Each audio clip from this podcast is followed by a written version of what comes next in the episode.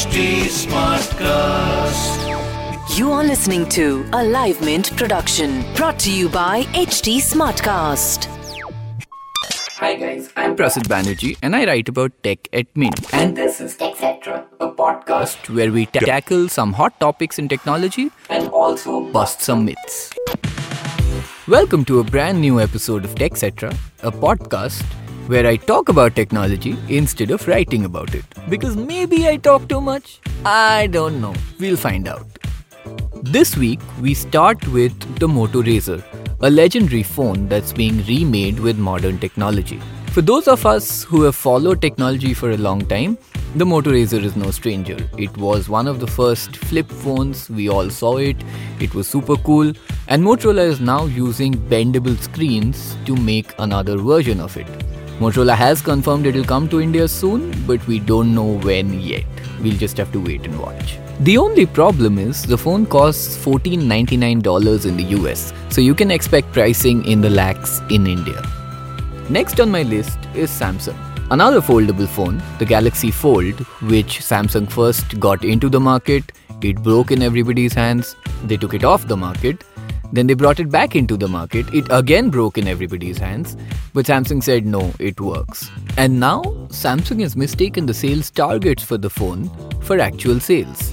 Samsung President Young Sohn said at a TechCrunch conference that they had sold a million units of the Galaxy Fold. It quickly became news, but then the company confirmed that Sohn actually made a mistake and those were the targets, not the actual sales. We don't know how many units Samsung actually sold, but it's definitely not a million. Moving on, Microsoft's next Xbox is actually a box. The company unveiled the new design recently, and it looks sort of like a tower but a box which is supposed to be placed vertically instead of horizontally. Some people like it, some people don't. You can see it for yourself and decide, but it's supposed to be really, really powerful. It supports 8K gaming, it has 120Hz refresh rate, it will be driven by AMD's Navi graphics, so it'll also have ray tracing software, which is actually excellent. It's supposed to launch in December next year, so we'll know the prices then. And last but not the least, Intel has claimed that it's one step closer to quantum practicality. That sounds way too technical, right? It is. Quantum practicality means that a commercially viable quantum computer will soon be possible. So, Intel has made a teacup saucer sized chip, which is called Horse Ridge, and it's supposed to make quantum computers commercially viable. What it does is it's designed to run in sub zero temperatures and it allows companies to take away all the wires and all the mess that comes with a quantum computer. Imagine your home computer.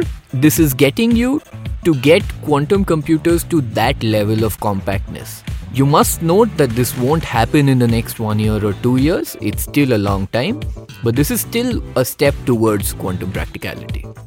So that's it for today. I shall be back this very week with another segment where I take on some misconceptions about technology. Until then, tell me what you want me to cover.